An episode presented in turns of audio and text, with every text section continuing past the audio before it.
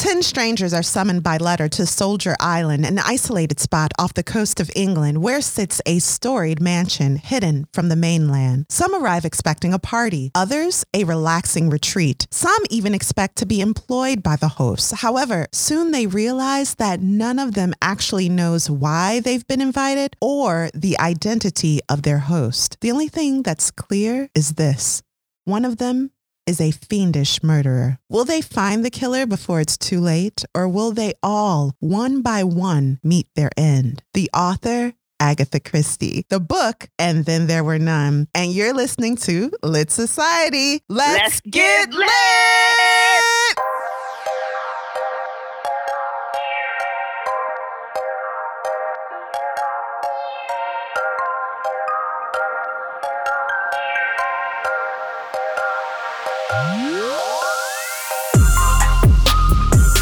This is Kari. And this is Alexis. and you're listening to Lit Society, a show about books and drama. Alexis, how are you today?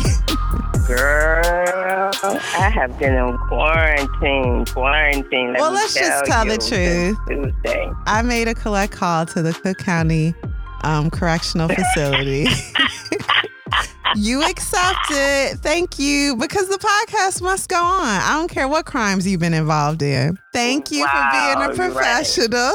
Let me know when well, the I don't know. warden. It might chime in and, and disconnect us, okay? It will do that. Oh, oh, we both have experience with these type of calls. I see, but they warn you first. They'll go, "You have three Yeah. minutes left," and you can't even Mhm. pay to take a longer call. What if I got something to say? Your mama did. Now I they got to call back, and you should Oh, have that's said it in the, in the beginning. You know, I don't. I want to ease into those type of conversations. Anyway, well, yeah, we're on house arrest. Mhm.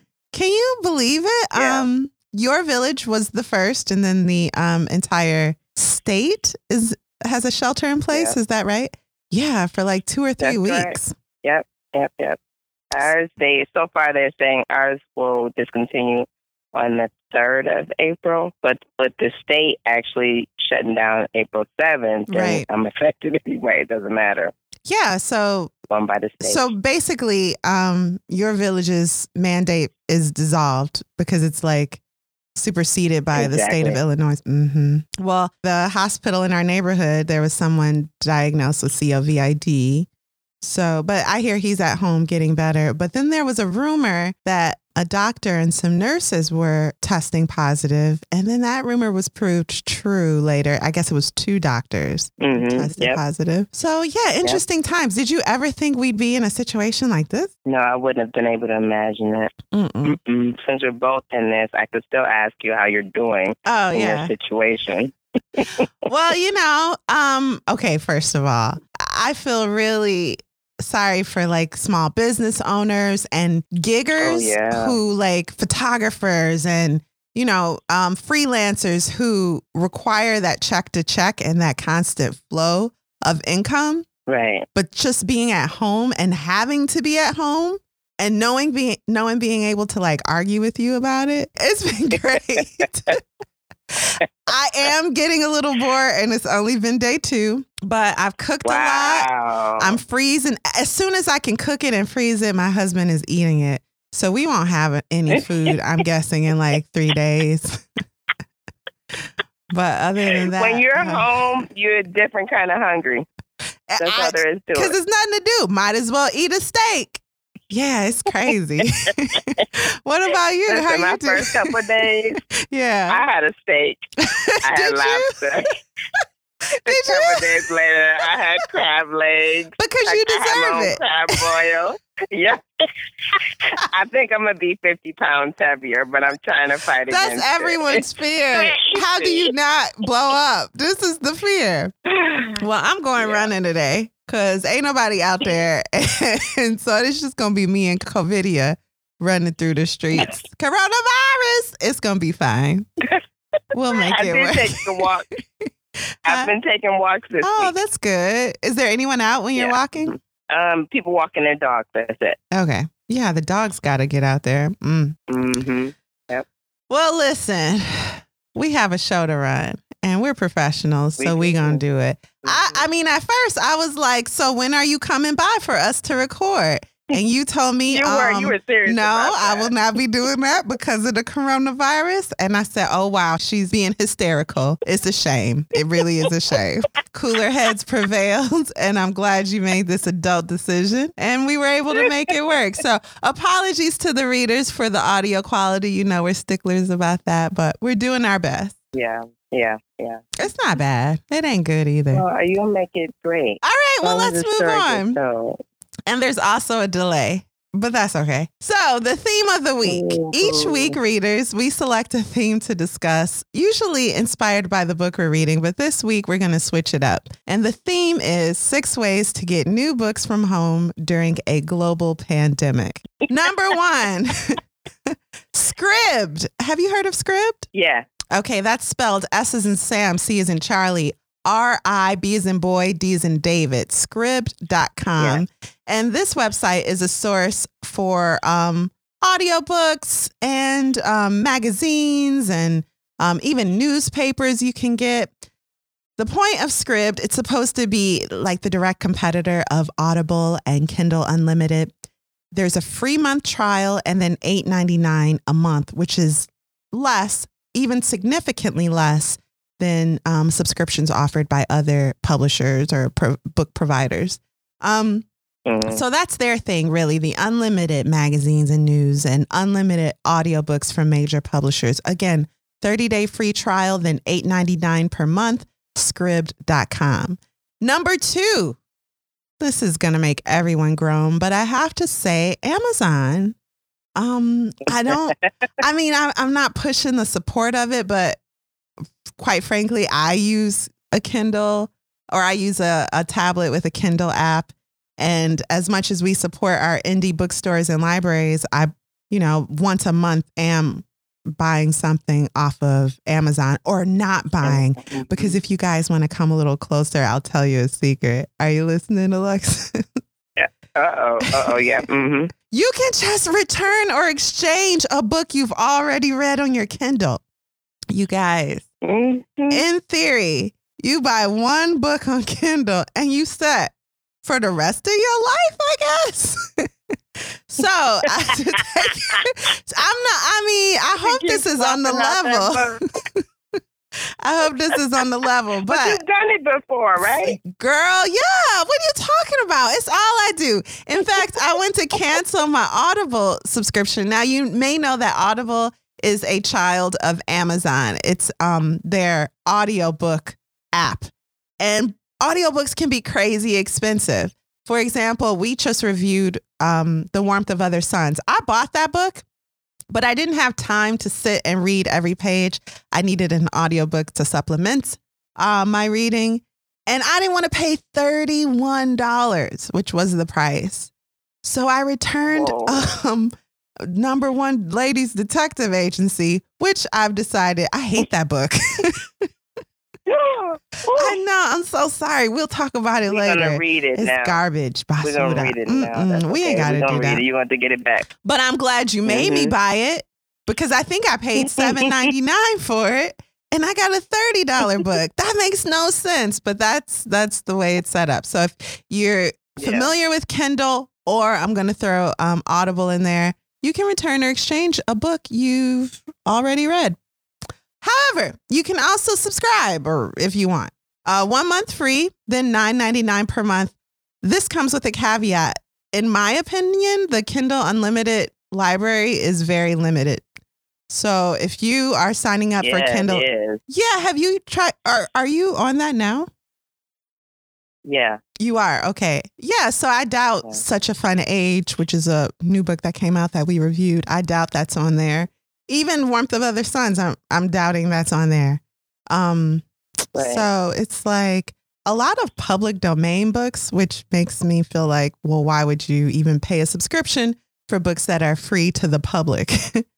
but anyway, Right. number three, Libby. Are you familiar with Libby? Yeah, that's a connection to the library. Yeah. So, um, did you know your local library has thousands of ebooks and audiobooks? You can borrow them instantly for free using just the device in your hand. Look in your hand, everybody. Anything there? Of course, there's a phone in it because phones are like permanently attached Mm-hmm. to our hands now. You can use that hmm to download an ebook and it's free, legit free. Um, sign into multiple libraries, even if you want, with one or more cards for each library. Um, download books and audiobooks for offline reading or stream them to save space if you don't want to down them on, Yep. download them on your device. And if you prefer reading on your Kindle, Libby can even send your library book to it if you live in the United States. So that's a benefit. There is a downside though, I guess. I, I mean, it is tied to whatever content your library has purchased. So it's limited. Yeah, I think it's a great source because you can still um, uh, borrow from other libraries and get books. That's right. That's right. And newer books might have longer wait times, but they're still there. They're s- Yep. it's you know still available to download. Number four, Overdrive. Overdrive is similar to Libby. They were created by the same people, um, but it's a little more archaic than Libby. And this can be a good thing because if your mom really likes ebooks, but she has a device from I don't know five years ago, she might not be able to get the Libby app on her device. It may have um, it might have they may have phased out service for her device, but she could probably still download Overdrive. So that's the benefit for that. I wouldn't use it because it's not like cute. Libby is a real like millennial friendly app. It's like got colors and it's like game like. Overdrive is just more archaic for the old folks because they is. need It's to very read. basic. It is. It is. It's very basic. But No. the library has that one too. Yeah, exactly. Number five, Hoopla, also through the library. It's similar to Libby, similar Yep. to Overdrive, smaller catalog, but Hoopla's benefit is that it has unlimited copies of selected titles of ebooks, audiobooks, movies, and music. I've been using this app for years to borrow movies. so again, Hoopla, Oh, H O O P L A. Have you heard of it? Yep, yep. Use it through the library. exactly. The library is like, I see why you love that place. I don't know how anybody making money with the library open. But anyway, um, there are no holds. You know, you get it immediately. And then number six, last on my list, public domain book sources. You guys, some of those books you love, some of those classics are so old that no one really owns the rights to them. that means no one should be should actually be making that much money off of them. You might see these as like two ninety nine books on um, Amazon on uh, Kindle or in bookstores. They'll be like deeply discounted, and the cover will be something generic that the bookstore created. Those books are public domain books. They're free to the public, and you can use an aggregator such as Project Gutenberg to pull those books. So if you go to gutenberg.org, that's G U T as in Tom, E N as in Nancy, B as in boy, E R G dot org, you can pull up a lot of Mhm. these free books. Also, Google public domain books, and you'll get a list of different websites you can visit to pull your free book. Um, I think Animal. So- go ahead. It's not like an ebook. It I'm can sorry. be, but the ones I found are usually PDFs, to be honest. Um, and The PDF. yeah, and you can um, alternatively usually read them from the website. So, for example, when we did Animal Farm, I forgot it at home, hmm so I just Googled it and read it off of one of these websites while I was getting my nails done Okay. easy breezy. So that's the list. But then I also want to say there are things you can do now to support your indie bookstores. So um, check your local bookstore, your indie bookstores, um, social media accounts, and see if they're, or I mean, if you call them now, they probably won't answer. So maybe email and see what options they have for you to still support them. Some are also teaming with, um, there's an app, I can't remember the name of it, but if you buy ebooks through that app for uh, Volumes in Chicago, which is another bookstore, they get 100% of the proceeds from that uh, purchase. So they may have even Okay. partnered with some app or program so as to keep them afloat during this time. It's really important that we support our indie bookstores now more than ever. So, um, you know, exchange your books on Kindle. Do that because that's free. Mhm. But buy your books from an Mm. indie bookstore. and that's it. Definitely. Yeah. Can we take a Oh, break? I love that. Yep. Okay. All right. Sounds good.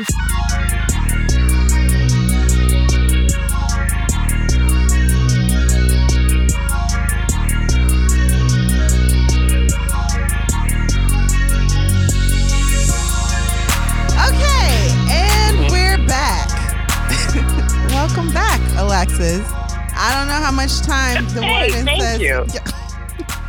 I don't know how much time the warden says we have, but I'll try to make this quick. Um, can you please give us some context on Agatha Christie and maybe her inspiration for And Then There Were None? Okay. All right. So here's what I know about Agatha Christie. She was born in 1890 in South Wales, England. She taught herself to to read by the age of five and had no formal education until she was 16 or 17.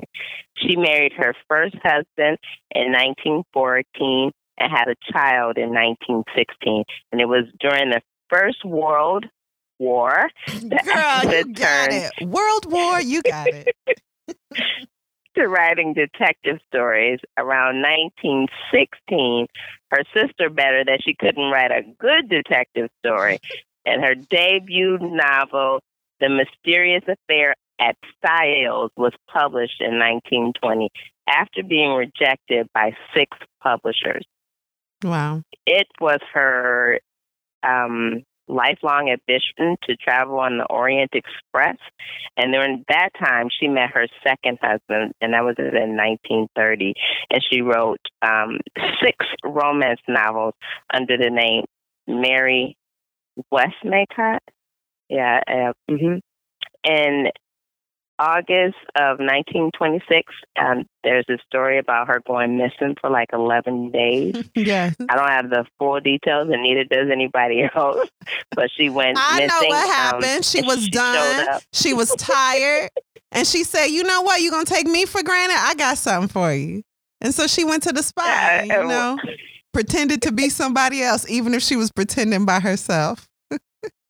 Yeah, well, she pretended to be her. Her husband was a philanderer, so she pretended to be um, his the woman he was cheating with. Mm-hmm.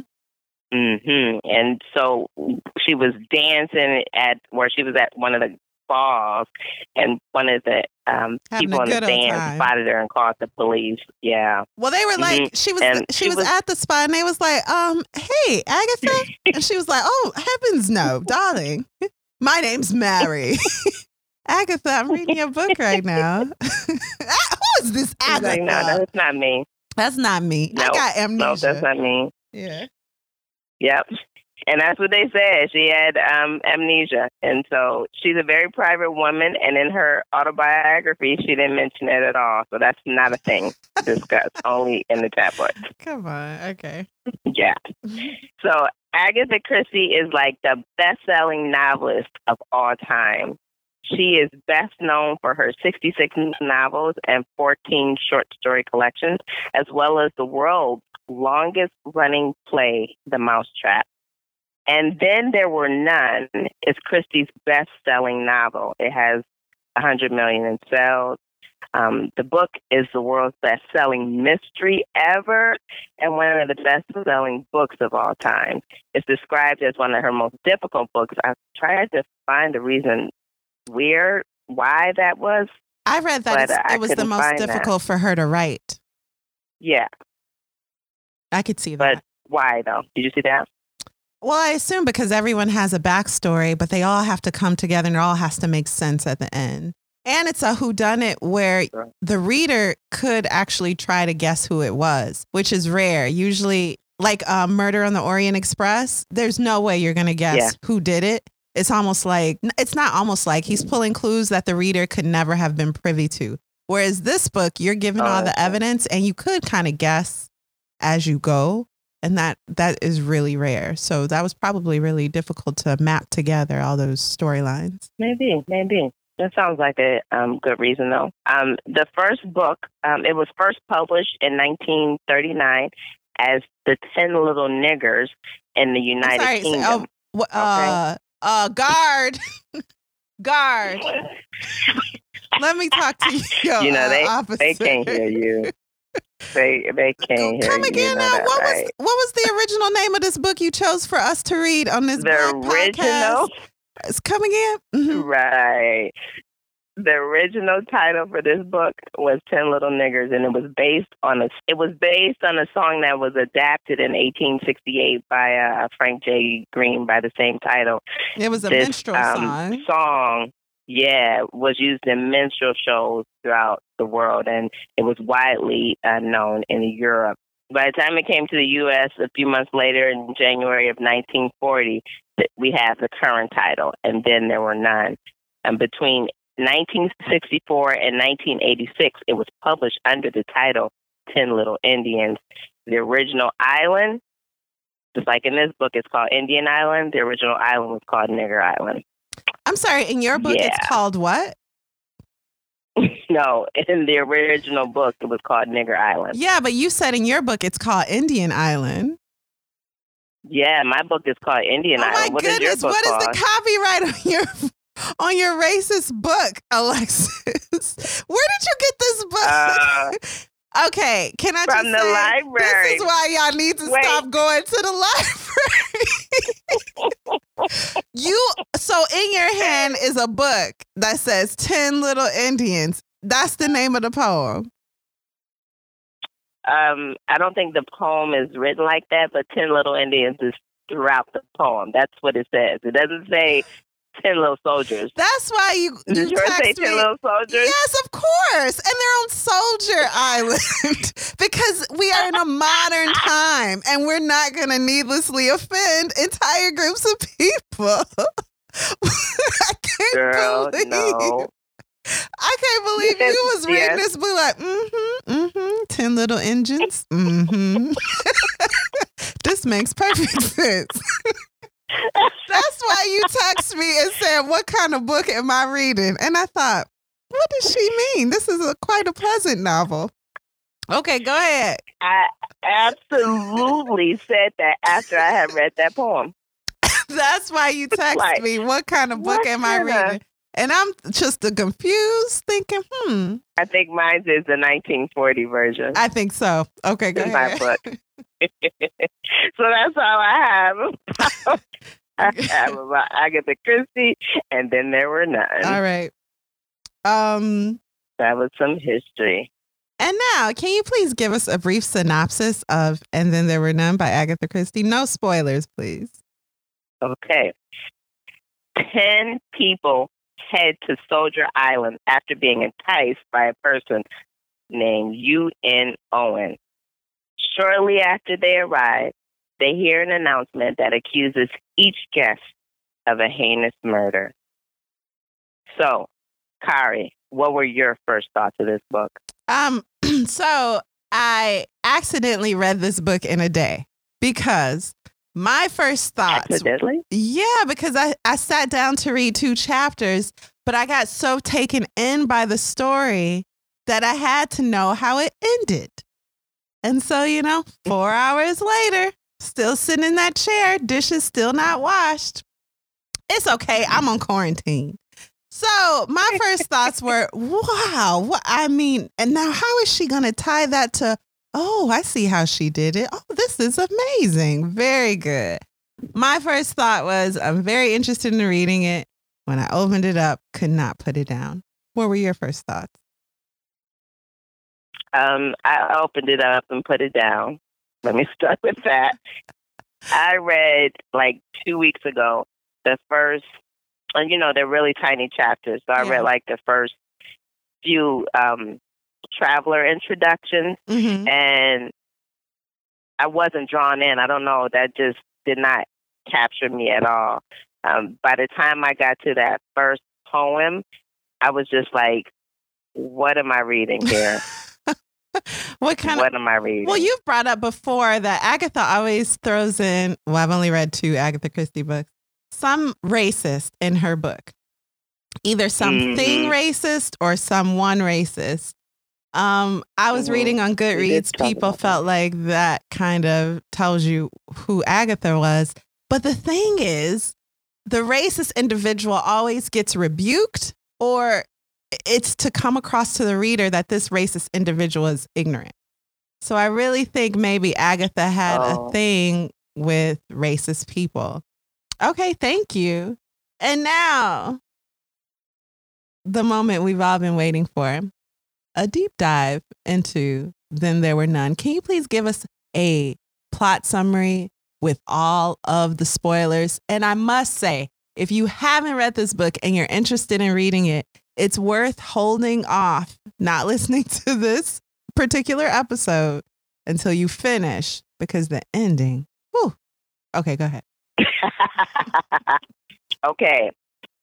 So the story begins with eight characters in transit on their way to a town called Sticklehaven, where they're going to um, meet up, where they're going to take a boat to the mysterious island called Soldier Island. To meet their host or see their host, Mr. and Mrs. Owens. Some are traveling by car, some are traveling by train. They're going to this beautiful house, which is described as being really modern, the essence of modernity, modernity. And not all the houses, the house is not old, essentially. There's no creaking stairs, no dark shadows, no paneled walls. This is a very modern home. When they arrive at the island, they're greeted by the butler and his wife, who serves as the cook and well the wife serves as the cook and the housekeeper and when they arrive they're told their hosts are delayed and will arrive tomorrow but in the meantime they should make themselves at home each guest is taken to his or her room and one guest by the name of vera claythorne who was invited to serve as a secretary to mrs owen she notices a nursery rhyme that hangs on the wall, and she recognizes this poem from her childhood. She feels like the poem is appropriate given Their the name of location. the island. Yeah. Ten little soldier boys went out to dine. One choked his little self, and then there were nine. Nine little soldier boys sat up very late. One overslept himself, and then there were eight. Eight little soldier boys traveling in Devon. One said he'd stay there, and then there were seven. Seven little soldier boys chopping up sticks. One chopped himself in halves, and then there were six. Six little soldier boys playing with a hive. A bumblebee stung one, and then there were five. Five little soldier boys going in for law. One got in chancery, and then there were four. Four little soldier boys going out to sea. A red herring swallowed one, and then there were three. Three little soldier boys walking in the zoo. A big bear hugged one, and then there were two. Two little soldier boys sitting in the sun. One got frizzled up, and then there was one. One little soldier boy left all alone. He went and hanged himself, and then there were none. So the guests are kind of getting to know their space that they're in, um, their rooms, uh, kind of walking around. They're preparing for dinner, not sure what to, to expect. They have drinks. Then they sit for dinner and relax and get to know each other. So let us get to know our characters a little more. Our first guest, Justice Wargrave. Justice Wargrave is a retired judge. Our second guest is Vera Claythorne, and she was invited, as I mentioned earlier, by Mrs. Owens to work as the secretary. This she was happy to have this opportunity because she was standardly a governess and was looking for some summer work. Our third guest is Philip Lombard.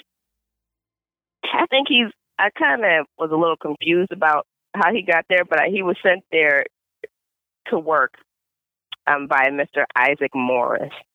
Right. For a job that would involve some violence. Yeah. Because Lombard is a um, mercenary. Yeah, something like that, right? Yeah. Okay. And then our uh, fourth guest is Miss Emily Brent. She's about 65. Um, she couldn't really see the name of the person that invited her. And she tried to think back to somebody that might have invited her by the with a last name O. All she saw was the UN. And so she kept calling the house the hostess Oliver because she couldn't remember remember the name. And she's kind of identified as a, a very religious woman old spinster, that kind of thing. Our fifth guest is General MacArthur. He was invited up with old to meet up with old cronies, and you know, and kind of talk about old times from the war. Yeah. And then there's Dr. Armstrong, who was invited to provide care for Mrs. Owens, who may be sick. And then Tony or Anthony Marston, he was invited through a friend to come up, thinking there was going to be good times had by all, like a party lifestyle. So he's like the youngest one in the bunch, it seems. And then there's a Mr. Davis, who was actually Mr. Blore, and he is um, a former police investigator. And so he knows the names of everybody that's going to be there. So they're having dinner. Oh, I'm sorry. And then I forgot the manservant and um, maidservant, the yeah. cook and, and his wife. Yes, are Mr. and Mrs. Rogers. So these are the 10 people in the house. So before getting up from the table, they notice these 10 little um, soldier figures on the table, and everybody kind of identifies that there's 10 of them, and they think, okay, kind of goes with the theme. That's what uh, Vera says. So after enjoying a fine dinner and relaxing a bit with the port, the port, the wine, they hear a voice accusing each of them of a very specific murder committed in the past.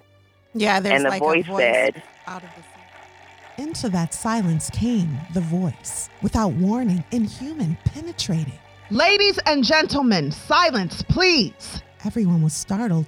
They looked around at each other, at the walls. Who was speaking? The voice went on, a high, clear voice. You are charged with the following indictments Edward George Armstrong that you did upon the 14th day of March 1925 caused the death of Louisa Mary Clees. Emily Carolyn Brent, that upon the 5th of November 1931, you were responsible for the death of Beatrice Taylor.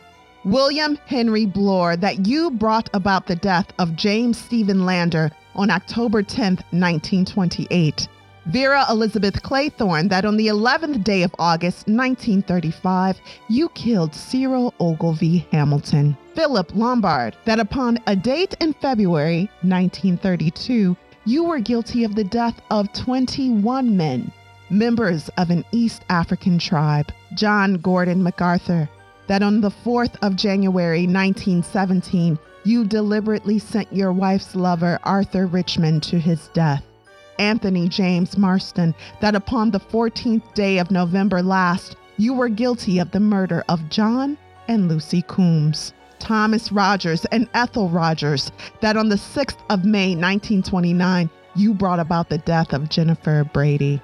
Lawrence John Wargrave that upon the 10th day of June 1930, you were guilty of the murder of Edward Sutton. Prisoners at the bar, have you anything to say in your defense?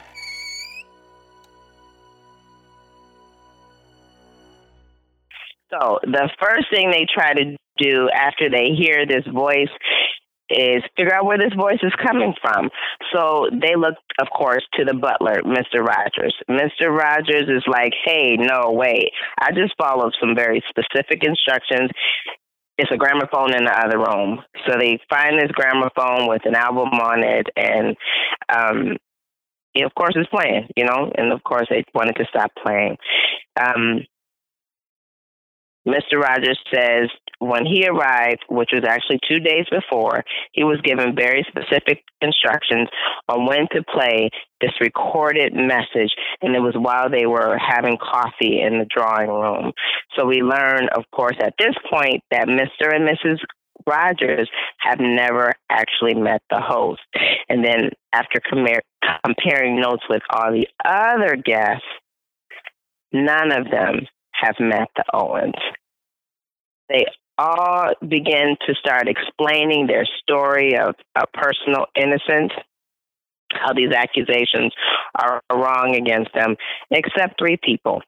The first one is Mrs. Brent. She's like, I'm not even going to dignify that with a response. Right. And then there's um, Anthony Marston, who says, Yeah, there were these kids, they just kind of ran out into the street. And I mean, I wasn't even going that fast, but they got hit and they died. But yeah, I mean, man, I got suspended for like a year for that. That was like the worst. Yeah, my life. So he was kind of in his feelings about that. Yeah, my license got dis- suspended. It was terribly inconvenient and bad luck. And someone was like, "Bad luck for them or for your, for the kid, for you or for the kids that you killed." And he's like, "Well, for me, but I I guess for them too." so he is supposed to be like the personification of privilege and he's he's rich, he has access and he's beautiful. And he's also a heavy drinker and he drives recklessly. So on one of those yeah. drives, he killed two kids. Yep, yep, yep, yep. And then um, finally, there, uh, Philip Lombard also says, "Yeah, um, I killed 21 people. Um, yeah, that's just what I was doing. I was out for myself. That's what I did. They're, yeah, they died. I'm not. I don't feel bad about it. Yeah, because they were natives At in. East Africa. So yeah, he doesn't feel bad for that.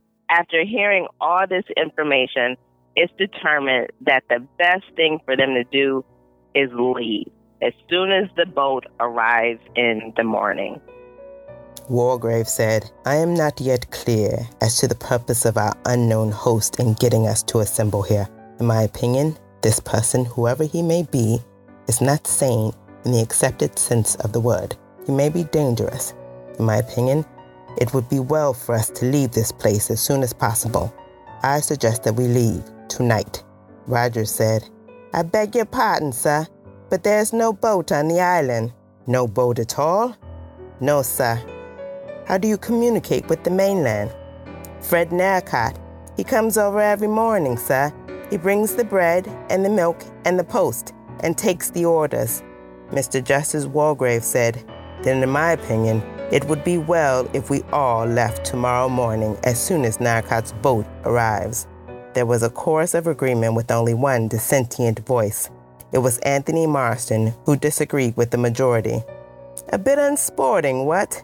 Ought to ferret out the mystery before we go. Whole thing's like a detective story, positively thrilling, the judge said acidly. At my time in life, I have no desire for thrills, as you call them.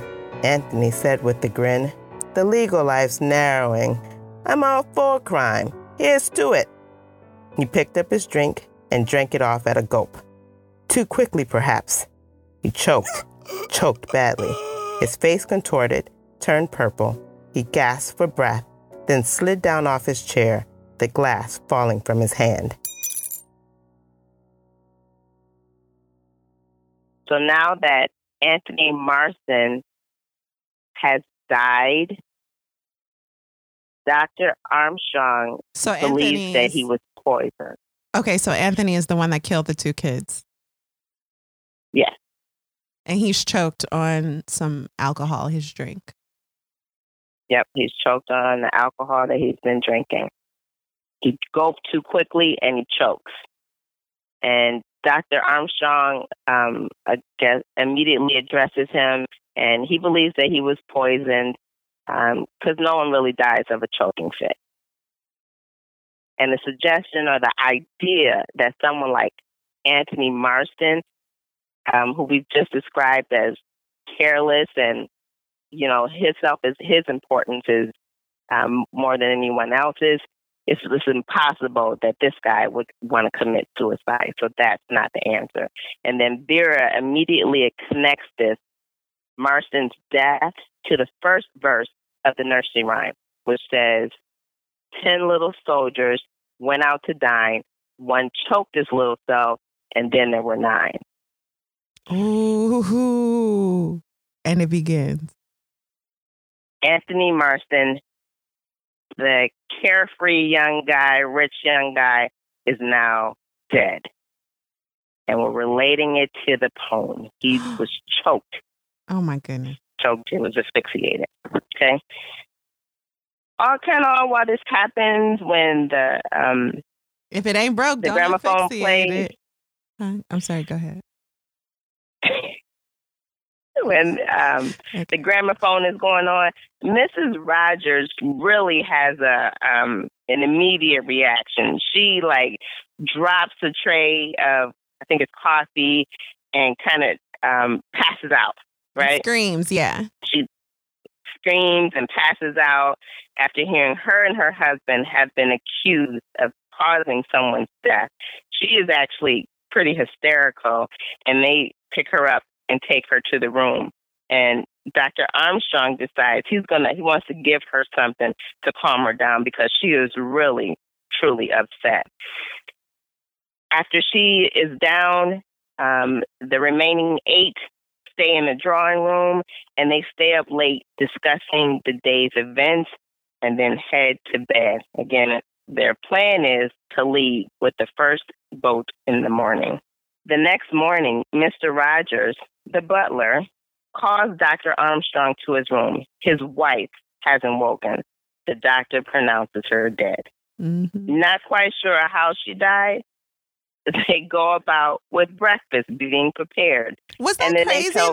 wait, wait, wait. Breakfast. I'm so sorry. Yes, it was. It was. Excuse me. I see your wife is dead. That's crazy. How long is breakfast gonna take though? that was crazy to me. Okay. Sorry, go ahead. These people selfish. Right. This is they, like um, a little clue that selfish. these aren't great people. Yeah. Right. Mhm. Yep. Um yeah. So they they now know that Mrs. Rogers is dead, and they try to reason it out that maybe Mr. Rogers killed his wife because of the way she responded. That was pure guilt, and um, and she already looked woman, nervous. Like she, her eyes yeah. were always shifting, and she, she was, pale. Shaking. Yeah, yeah. Mm-hmm. Mm-hmm. Like she has something to hide, so it was easy to believe that they did what was said they did, and then the excuse that he gave for why they didn't do it, yeah, that didn't clock out right. Right. People didn't like that, so they were like ready to believe that Mister Rogers killed his wife to shut her saying. He was saying was we would have never killed the old lady we worked for because she was so good to us. And yeah, when she died, we inherited like a lot of her money, but that was just a coincidence. and, yeah, and, like, mm. and we, we mm. we it was given to us because we had worked so hard for her. Right. That's what they said. So, but now there are two deaths. And Vera Claythorne now realizes that two of the statues are missing. Convinced now that they've been set up, they are again determined to leave. However, the boat that typically typically comes in the morning has not come, has not arrived. So Armstrong, Blore, and Lombard are convinced that the host who invited them there is on the island.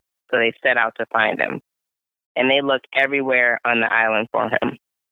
Everyone is they think waiting he's knocking to, them off one by one, and so they're like, "Yeah, either he he's going to keep us here and kill us all, or we got to find him." And it's a small island, so we can find him if we team up. Right. And then I think somewhere in this time they find out that um, Lombard owns a revolver. Yeah, he he brought a general. Gun. And this yeah, is in America. And they're like, this is would England. You bring a... so people are shocked. why would you bring a gun mm-hmm, to a vacation spot? Did you come here exactly. to do something else? Yeah, exactly. They're very unsure about that. But as a whole, the group, of course, minus um, Lombard and Emily Brent, seem to be more reflective about um, their experiences with these accused dead people, with the people they've been accused of killing. Right. Um, General MacArthur is especially um, reflective because he's accused of causing the death of his wife's lover. This was a man that was under him, and he was accused of sending him off to be killed. Like David and Uriah knew, in the Bible. yeah, because he knew that um, he was having an affair with his wife. And so he feels like he's been found out. Um, and it's really essentially time to pay the price. And so while sitting by the sea and reflecting on this, there Claythorne kind of walks up to him, and he, General MacArthur, admits that he has killed his wife's lover. And he also tells her that we're not leaving this island. No one is. Exactly. He's This is- actually decided in his we're all gonna heart that he doesn't want to leave the island. He wants this to be the end for him. He's tired of his guilt. Right. Yep. The guilt has kind of been holding him. So the gong is rung. Is it a gong? I feel like Yeah, they said it was. yeah, but some kind is. of bell is rung for lunch mm-hmm. because the house is big, the island is big. You want to kind of hear it. So they ring the gong, and everyone heads back to the table. Everyone except General MacArthur. He was out by the sea, so they're thinking, well, he probably would- wouldn't hear because he's out by the sea, you know, kind of out there reflecting. Dr. Armstrong goes out to get General MacArthur to bring him back for lunch. Soon after, he comes racing back to the house and says, General MacArthur is dead. The MacArthur Dun, dun, death leaves everyone speechless. Shocked. Speechless. yeah. But they also note there are only seven statues on the table. so, And so there General were 10 MacArthur statues. hit on the head. There were 10 statues in the middle of the dinner table. And as they're dying, these statues are unexplainably, inexplicably disappearing.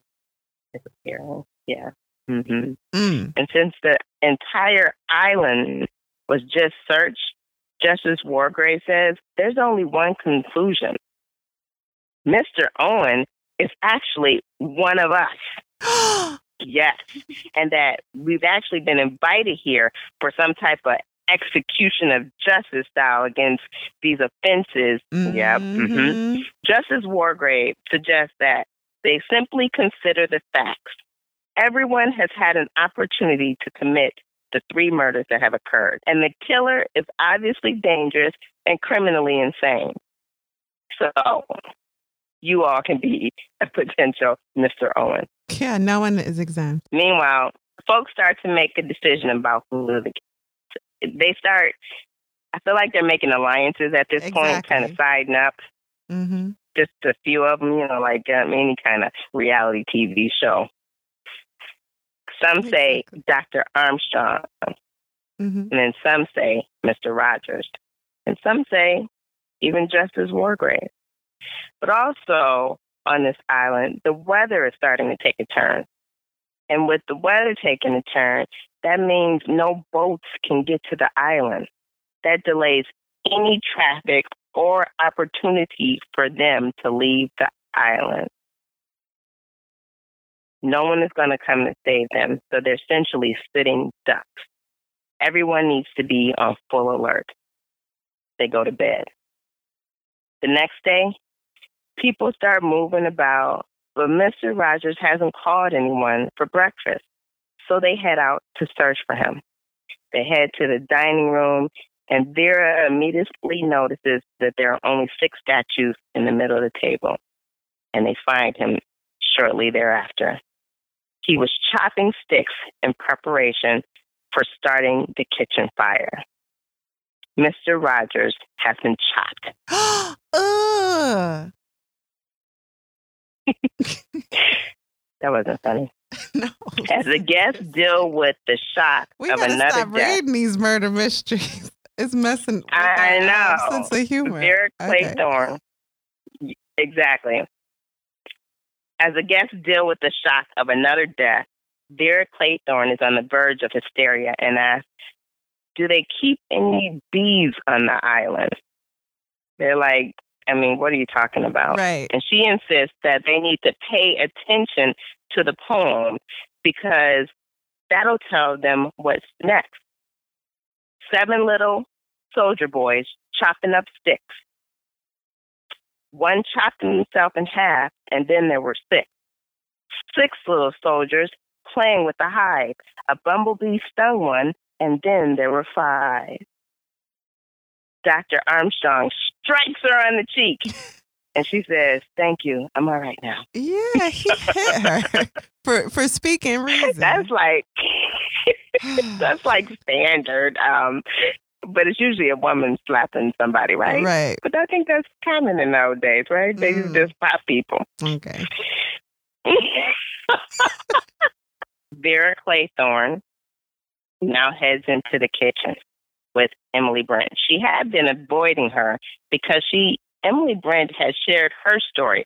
The story that she would not share with everyone else in that room, she explains what happened in her scenario to Vera with only. the person she is accused of killing. Yes, to Vera Mhm. only because she felt like it was, you know, something that men didn't need to hear.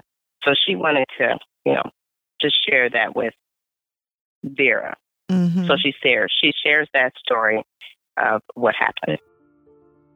Emily Brent continued thoughtfully. Beatrice Taylor was in service with me. Not a nice girl, as I found out too late. I was very much deceived in her. She had nice manners and was very clean and willing. I was very pleased with her. Of course, all that was the sheerest hypocrisy. She was a loose girl with no morals. Disgusting. It was some time before I found out that she was what they call in trouble she paused, her delicate nose wrinkling itself in distaste. It was a great shock to me. Her parents were decent folk, too, who had brought her up very strictly. I'm glad to say they did not condone her behavior, Vera said, staring at Miss Brent. What happened? Naturally, I did not keep her an hour under my roof. No one shall ever say that I condoned immorality, Vera said in a lower voice. What happened to her? Miss Brent said, The abandoned creature, not content with having one sin on her conscience, committed still a graver sin. She took her own life. Vera whispered, horror struck. She killed herself? Yes, she threw herself into the river. Vera shivered. She stared at the calm, delicate profile of Miss Brent. She said, What did you feel like when you knew she'd done that? Weren't you sorry? Didn't you blame yourself? Emily Brent drew herself up. I? I had nothing with which to reproach myself, Vera said. But if your hardness drove her to it, Emily Brent said sharply, her own action, her own sin, that was what drove her to it. If she had behaved like a decent, modest young woman, none of this would have happened. So now we kind of get an impression of Emily uh, Brent as a very rigid and religious person that um, has no mercy, right? Um, so when they're in the kitchen now, they're starting to prepare breakfast because now you have Mr. Rogers dead and Mrs. Rogers dead. The women, of course, go into the kitchen, right? Of course, go into the kitchen and Right. prepare the meal. With four deaths, they start um, rumbling about uh, a possible killer, and then Emily Brent is now considered a suspect because they consider her a religious fanatic. She's got this overly righteous air. So as they prepare breakfast, Emily Brent encourages Vera to stay calm. As you know, she just kind of freaked out. And Vera asks, Aren't you afraid of dying?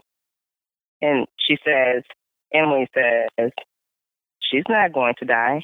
The others would, but not her. And she had never done anything of which to be ashamed of. So naturally, why would Emily Brent die? So they finish up breakfast and they serve it to everyone. Everyone's fine, they're engaging in meals, almost as if things are normal. But in their minds, they're like, who's next? What's going to happen? Who did that? Did he believe me? There's all kind of things. The book is sharing us some of the thoughts that are going through the people's minds. Right. And after breakfast, they agree, let's meet up and we're going to discuss what's happened in about a half an hour. After breakfast, Emily Brent, she wanted to assist Vera in the kitchen, but she was feeling a little giddy. I guess that's a bad thing because she needed to sit down. Dr. Armstrong wanted to offer her something, and she immediately refuses. Well, now, as you know, they think Dr. Armstrong is poisoning people. So don't nobody want nothing from him. Right. Everybody's afraid. Right. So when it was time for the meeting, everyone was accounted for except Emily Brent. When they go back to look for her, they see a bee in the house, and Emily Brent is dead Oh my in goodness. the chair The that they left old her in. lady, the fanatic, has died. Yes. Wow. She's been poisoned by injection. Again, suspicion on Dr. Armstrong. He's highlighted as a killer. They're like, we need to check your bag. You holding stuff. Well, yeah, because He's four like, people are yeah, I dead mean, now. I got a needle. Yeah, yeah, exactly. So four people are dead now. The first died after drinking something. It seems to be death by cyanide, which only a doctor would have. He did give something to Mrs. Rogers to help her sleep. She got too much of it and she died. They don't know about the Mr. Rogers getting chopped in half. And then the old lady is poisoned with a needle. So only a doctor would have a needle. Yeah, so this is like, that's enough. We sick of you. Give us all your stuff. We know you got stuff. Give it to us. So they decide to, and I, actually Wargrave should, suggested this, I believe, pull out all the implements of death. Whatever y'all got, give it to us. We're going to put it in a pile and hide it. Right. So they take all of his drugs and whatever drugs are in the house, and um, and they take Lombard's revolver, and they no, actually, they go to look for it, and the revolver is gone. right. It's not in the place. That's kind of shocking. Well, that is. It's just shocking. Why is your revolver missing? Also, why do you have a revolver? That still concerns us. That's what the people are thinking. exactly. All the drugs are stored and put away. They give a key to Lombard and they give a key to Blore. Now, if you recall, Blore is the ex inspector, but he's involved in all the searching of the house, um, just kind of helping with cleanup when it comes to dead bodies, taking them back to the bed. They give them a key because they're supposed to be the biggest of it too. That you know, something. If you have to fight them to get it, you're not gonna win. It's not gonna happen if they gotta fight each other. Yeah, they're in they're in shape. So Blore, we so Davis was actually Blore, and Blore is an ex police detective, and then this mercenary, um, Lombard, is also a muscular like man of you know imposing structure. So they are seen as the two physically fit gentlemen in the group. Yeah. No one can mess with them. So as I mentioned, they're looking all over the house for this revolver, and they, they just nothing is found. And I believe that at this point, is this when they're searching people and saying you got to strip your clothes off, Yeah, everyone gets naked. and they're in their robe? Yeah, everyone has to Yeah, either wear a dressing gown or towel while they go through all their stuff, while everyone else goes through your things. Yeah, and you just stand there and watch. And everybody gets it. No special cases. Woman, you also put on something because we checking everything. Right. Wargrave also reminded everybody, you know, you can't find this gun. Be careful. Stay together. They can't get us if we're all together.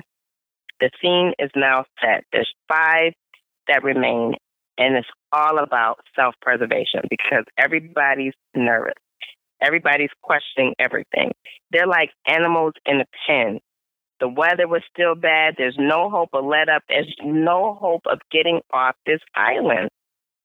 Everybody is on edge. Right. They're no longer having meals prepared for them. They're like go in the kitchen. I think they were eating tongue, whatever was canned. Yeah. they were canned eating food. canned food. Going in the kitchen, cooking up, opening up a can, eating. And when somebody wanted coffee, they all went in the kitchen to have the coffee because they didn't want any. No one wanted to be poisoned by anyone. They were just extra high, you know, alert, Right. aware of what was going on, and they were truly trying to protect themselves. Right. So they realized this one evening that there's no there's no light. To go to turn on the light switch, there's no light. Mr. Rogers was out there cutting. He never had the opportunity to come in and kind of set everything up with light. Right. So they he have to was work cutting with wood candles. for the fire, but because he died or was chopped in half and no one else had the wherewithal to cut their wood, they just completely forgot about it. Now they're sitting in the dark. it sounds ridiculous, Yeah. but that's what happened, okay, folks? Right. They sitting in the dark. They're like, what are we gonna do? They go get candles. All right. So they go and they gather up these candles. And Vera decided I've had enough. I can't sit in this room anymore. this is just really hard. Their situation is really difficult. They on edge. She's like, I'm going, I'm going upstairs. I'm gonna take a bath. All right, I'm tired. I can't do this anymore. Y'all stay here. I'm going in my room. Close the door. So she heads upstairs with a candle and closes the men in the drawing room. And when she gets up to the room, she finds a scent reminiscent of her time back when she was caring for young Cyril, the child she is accused of killing. anyway, she said he was naughty. So he was always and, asking Hugo, Cyril, the little boy that she used to be the governess of, uh, would always ask to go swimming by the rocks, which were far out into the water. And he had this like annoying right. high voice. Now it seems like everyone else really loved Cyril, but his governess, who was Vera. um, but yeah, that was her thing yeah. with the boy she used to govern. Yeah. But she also thinks about what happened to Hugo, the uncle. What what happened to them? I, I thought we were in love. What happened? He just kind of disappeared. Why why aren't we together? And, and while doing this, reflecting, the candle goes out, and she's standing in this room, and she's looking to light the candle and she starts to feel something clammy touch her throat and she screams bloody murder. She screams at the top of her lungs and the men come running. The remaining men, that is, so that's the four men downstairs, to see what's happening to her. When the men arrive, Vera collapses on the floor and the men notice the seaweed hanging from the ceiling. Seaweed hanging from the ceiling. Unexplicably, Why? right? Why is that a thing? Mm-hmm. Yeah. Mm-hmm. Vera realized it. It must have been the seaweed that touched her neck, and she's re- relieved. But she still feels a little faint, so they offer her some um, brandy. Um, but she's not. No one's taking anything from anybody. They didn't see where it came from, so that's not going to happen. Right? She's they like, go open give a me new some bottle. water, okay? Now they go open a new bottle. Yeah. Yeah, they say I'll take a new. Somebody says I'll go run and get a new bottle. She's like, just give me some water, okay? That'll be better. Then she realizes, wait, where's the judge? Where's Wargrave? Uh oh. But they didn't realize Wargrave wasn't with him. They thought he came running up the stairs with him, all together, because they were supposed to be all together. The men thought about it. He wasn't with them, so they go to look for Wargrave. They head back downstairs to the drawing room and they find Wargrave dead. He's dressed in a wig and a red shower curtain. Wait, with a stain mark on his forehead from which something had trickled. That's how it's described in the book, y'all. But he's dead, okay? He's dead. Dr. Armstrong rushes over, raises his limp hand, felt his pulse, and of course pronounces him dead and says he's been shot. Blore says with the revolver. Gunshot so the missing the revolver has missing killed the judge. Revolver. Yeah. Mm. Yeah. But the revolver was not left in the room by the murdered man. It's not a thing. The revolver is still nowhere to be found. Mm-hmm. Shocked, though, they did not hear a gun. But Blore explains that it's likely because of all the screaming and the running up of stairs. All of that would have blocked the hearing of a gunshot. Mm-mm. The line from the poem is repeated. It seems as they begin to know who the killer might be, they're proved innocent with their death. Five little soldiers going in for law. One got in chancery and then there were four. Does it bother you that um, law and four don't rhyme? Yes, it does. Very yeah, much so. I'm, I just read that out loud and I was like, wait, that doesn't rhyme. it doesn't rhyme, folks. I don't know what happened there. They head to bed and they lock the doors behind them. There's four people left. They're all, I mean, they're messed up. They can't sleep they're going to their rooms and they still have time to reflect. This private time. Vera's mind goes to Hugo and Cyril, where she tells him to go out to swim in the big rocks and we'll surprise your mother when you, you are standing up on the big rock. Again, as you recall, Cyril wasn't supposed to go out there to swim because he wasn't strong enough, but he wanted to prove himself. And Vera encouraged him to go out there. so she wonders if Hugo suspected that maybe she sent the child out there. Okay. Mm-hmm. So Cyril was the little boy that Vera governed. Cyril had an uncle named Ugo. Um, Hugo was in line to inherit a bunch of money. But when Cyril's dad died, his mom was unexpectedly pregnant with Cyril, the little boy. So when Cyril was born, he inherited the money that Hugo was supposed to get, and Hugo was broke. Hugo didn't seem to mind this except that he couldn't marry really because he was penniless and he would be filthy rich if it wasn't for the little boy. It was like the Lion King. You know how Scar is like, I would be king if you didn't come around. Except imagine that yeah. Scar really likes um what was his name? Whatever. What's the kid name? Cyril. No, in the Lion King. Simba. Oh. Imagine that Scar yes. and Simba are like kicking it all the time, and Scar really loves Simba, even though Simba's getting his inheritance. Yeah, that's it. Yeah. Mm Mhm. Mm Mhm. But so Vera really wanted to be married to Hugo because he was yeah. like, fine. Mm-hmm.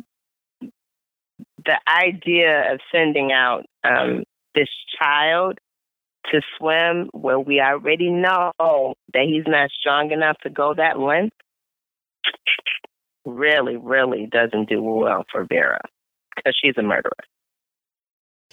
yeah. Yep, that's what happened. Blore. mm-hmm. Blore thinks about the victim he's accused of killing. His name is Landor. Now, it wasn't really clear to me um, why he would have killed Landor, but it sounds like he was a bad cop. Blore was this ex inspector. He was a bad cop. And so he kills this man, but during this time, he has an opportunity to reflect about the family. That this man that he had that died after he had put away on trumped up charges, he had a wife and a 14 year old daughter. And he wonders what happened to them. Yeah, so Landor was innocent. The ex cop would also, um, he had a temper he wouldn't control, and he would also get involved. And it sounds like some um, organized crime, maybe. Like maybe you could hire him oh. to kill someone that you oh. didn't want talking. Yeah. Oh, he was dirty, dirty. Mm-hmm. Okay. So when Blore had Land or an innocent guy put away, he dies later in prison um, because he fell sick. Of course, the idea that he fell sick isn't really his fault, but the fact that he had him in prison and he died, he wasn't with his family, all those things make him, um, you know, a murderer. Yeah. yeah. And so while reflecting, Blore hears footsteps outside the door. He's like, wait a minute, what's going on? He opens up the door and he sees Dr. Armstrong running down out the door. And so after he hears that, he goes back to get Lombard and they follow him out to kind of see where he's going, to see where he's going. And they tell Vera to stay in the room. Don't come out. They return and they say they can't find Dr. Armstrong. He goes missing. They recite the poem. Well, I think Vera brings it up. Vera brings up the poem, Four Little Soldier Boys Going Out to Sea, a red, hel- a red herring swallowed one, and then there were three. Soldier Boy, tell him. Lombard tells Blore his revolver was returned to him. How? Houseway. Okay. How'd you get that back? Ooh. They look all over for Dr. Armstrong and determine not only is he missing, but he's the killer. We think he did it. Mm-hmm. They think he's missing because it's actually a red herring. So, as the, such as the poem says, this is an idea that kind of puts you off a little bit. They notice it's a, a pane at the window had been. Say it again. It's a false clue. Yeah. They notice a pane of the window has been smashed, but there are still only three statues remaining. The next day, they say, you know what? We can't stay in this house anymore. I've, I've had enough. We're going to go out to the cliff outside and we're going to send SOS signals in hopes that someone will see. Someone will have to see this. Even though they feel that it's completely hopeless to try, um, they're determined to do it. They're going to do it anyway. They want to get off this island. And while outside, Blore decides that he's hungry. Now, Blore has been hungry the whole book, okay? He's always wants to eat. Yeah. I'm not mad at him. I would be hungry too. This is stressful. but while he's outside, he's like, I'm hungry. I want some tea or something. Don't y'all want something? They're like, nah. Did you do this? You must have killed everybody. You hungry all the time. That's how they came from him. Clearly, you're the murderer because murderers always be hungry. Shoot. exactly. Exactly. Nobody else wants to go back to the house. They like the fact that everybody's getting murdered. I don't want to eat, right. but you want to eat. That's the problem, sir. Lombard said, It's like feeding time at the zoo, okay? Blore walks back to the house because he's hungry, right? And then shortly after that, they hear a sound. Now, they, I'm referring to Lombard and Vera. They're still outside, but they hear a sound back at the house, almost like the sound of an earthquake. So they go to see and they find Blore is dead. Oh my goodness. He's been crushed. He ain't hungry no more. By a block of white marble that's mm. in the form of a bear. Mm. And that's just above Vera's room. It fell from Vera's room. They believe Armstrong did it. They head back to the cliff and try to, and they see some clothes floating. They go down to look and figure out what these clothes are, and they find out that it's Dr. Armstrong's body lodged between two rocks, and he's dead. Together, they pull him from the shore, and Vera leans in to kind of help him pull and tug the body um, because it's just the two of them. So now it's Vera and Lombard left. Vera and Lombard. Everybody else is dead. They now officially know that Dr. Armstrong is dead. They've pulled him in, Vera and Lombard together. Lombard turns around and realizes his revolver is not in his pocket, and he looks up to see Vera pointing at him. Ooh. he had underestimated her. He really did. He said, Give me the revolver. He leapt for it, and she shot him. Lombard was dead. Dang. Vera is the only one standing. She's like, I'm relieved. Oh my goodness, I'm so relieved. Yeah, her first now is kind of like, of, this island ain't so bad when you're the only one left on it. Yes. that is her thought. She's like, I'm alone on the island. There's nine bodies, dead bodies. You know, there's there's nothing to fear anymore. I'm good. Mm-hmm. You know, mm-hmm. this is kind of a great place. I like this spot. Dead bodies and all. Now she's hungry and sleepy. so she goes back. She goes oh back to the goodness. house. She's gonna get her something to eat. She returns to her room. She's thinking she's gonna get some real sleep, some peace. Um, and she thought about tomorrow that she would just be rescued. She notices the remaining three statues on the table, and she wonders how it ends and says, One little soldier left out alone he got married, and then there were none. That's how she remembered the poem. She heads upstairs. She still has the revolver in her pocket, but as she heads upstairs, the revolver falls out. She's kind of got this haze about her. She's um, kind of reflective and She's remembering Hugo. like by her memories and yeah. by the events mm-hmm. over the last few days, and she's yeah not in her right mind anymore. No, yeah. So she's walking up the stairs. As I said, the revolver falls out, and um, she has one of the statutes in her um, pocket, and that she drops. And when she gets to her room, she sees a chair, and the noose above.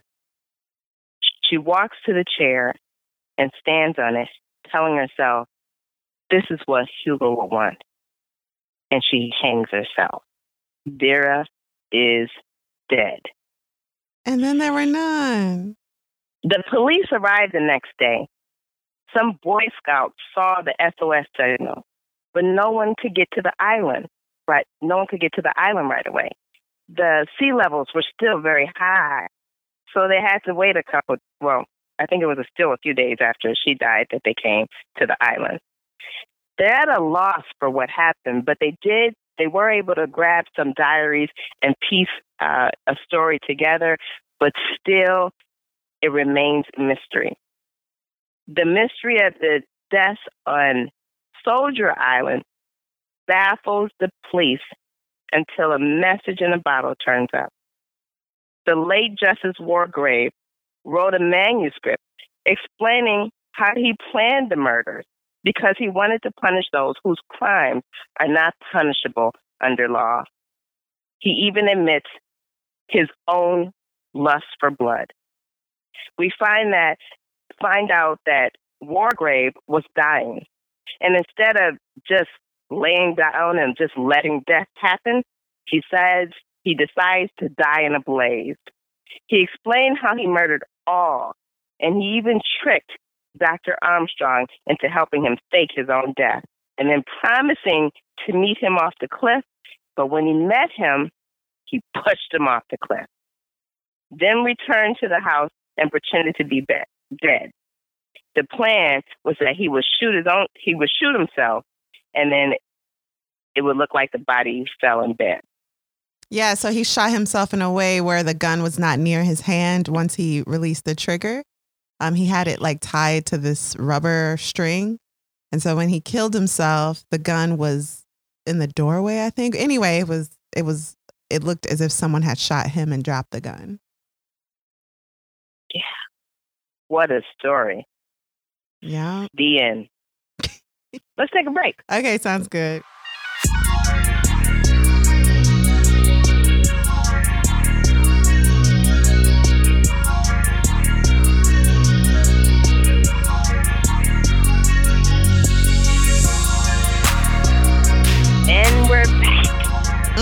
Wasn't that intriguing? Yeah. yeah, I agree. Kari. Yeah. Let's hear your final verdict.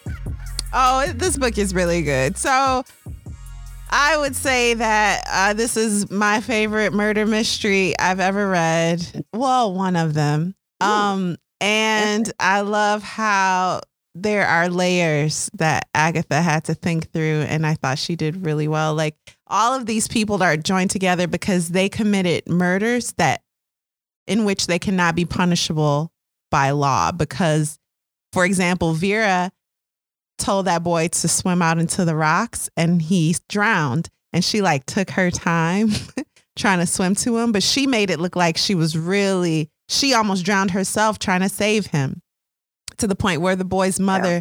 didn't even blame her. So that was murder, even though she can't be punished for it.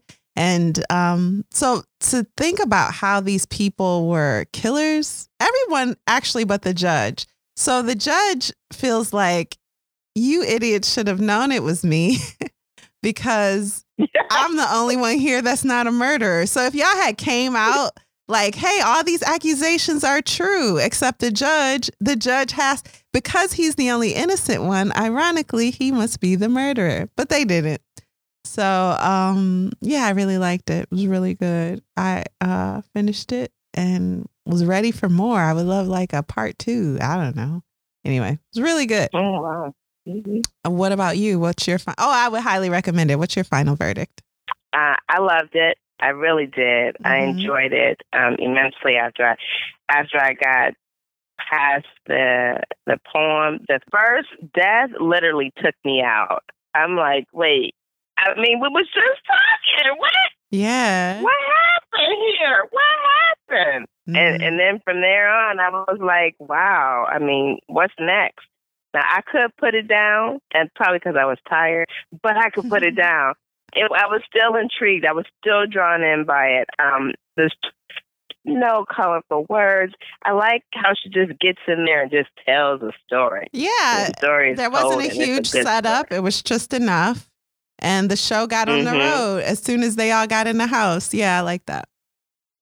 Yeah, in in the beginning, although that was slow for me, and I think I also went back and I took a lot of notes in that section too because I was trying to figure out what should I be understanding. Mm-hmm. And um, as I read through later, I probably didn't need to take as many notes because it was kind of a little bit repeated throughout. Mm-hmm. So that was good. But um, yeah, I, I would definitely recommend it. And I, in fact, hope people read it before they listen to it so they can give us some commentary about their thoughts as well yeah. um, for the book. It's a it is an easy read and you know I don't be saying that. It's an easy read.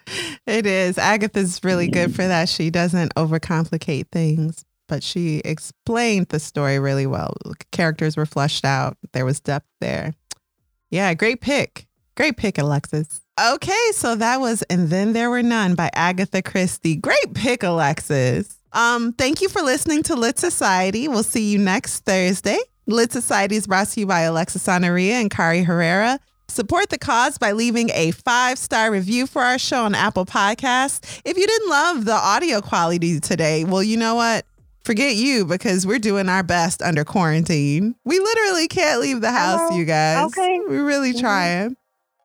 Um. Also, also, if you've enjoyed what you've heard, tell a friend about Lit Society. You know, text them because you probably can't leave your house right now either. Visit litsocietypod.com for show notes, this month's book list, and to sign up for our amazing email newsletter. Oh, I also want to give a shout out to everyone who bought something from our store.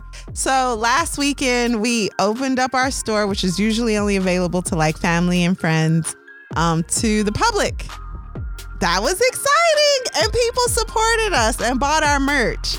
So maybe we'll do that again. Thank you. Thank you. Yeah, thank, thank you, you, guys. We um we bought a lot of our own merch, but we didn't know if anyone would be interested in like wearing Lit Society shirts. We love our cute logo, so it's nice to like you guys love it too. That really touched our hearts and yeah. brought us some happiness while we were stuck inside. So thanks for supporting our store. Um, so that's it. It. Yeah. So until next time, read, read something. something. Okay.